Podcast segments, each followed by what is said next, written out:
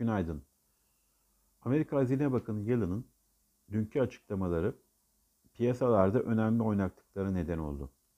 Yellen bir etkinlikte yaptığı konuşmada hükümet harcamaları nedeniyle ekonominin aşırı ısınmasını önlemek için faiz oranlarının biraz artması gerekebileceğini ifade etti.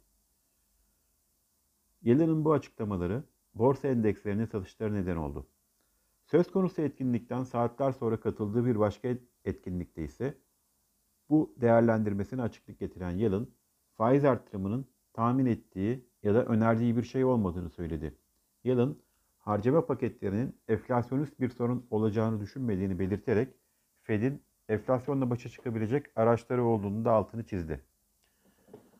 Avrupa ve Amerika'da teknoloji şirketlerinde dün önemli değer kayıpları görüldü.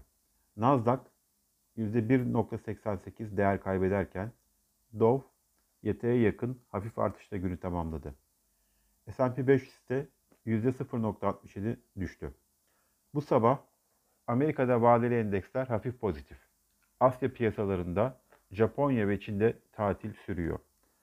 Yurt içinde dün açıklanan tüfe bazlı reel efektif döviz kuru endeksi Nisan'da 62.29'a gerileyerek tarihi düşük seviyelere yaklaştı. Merkez Bankası verilerine göre reel, reel efektif döviz kuru endeksinde tarihi düşük seviye geçen sene Kasım ayında 60.52 seviyesiyle görülmüştü.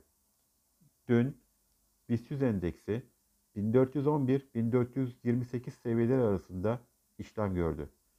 Gün genelinde pozitif bölgede seyri izleyen endeks, yurt dışı piyasalarda görülen satışların etkisiyle saat 16.30 sonrasında endekse de satışlar hızlandı ve günü %0.34 değer kaybıyla tamamladı. Endeks için 20 günlük hareketli ortalamanın bulunduğu 1390 destek seviyesi üzerinde yükseliş eğiliminin korunmasını bekliyoruz.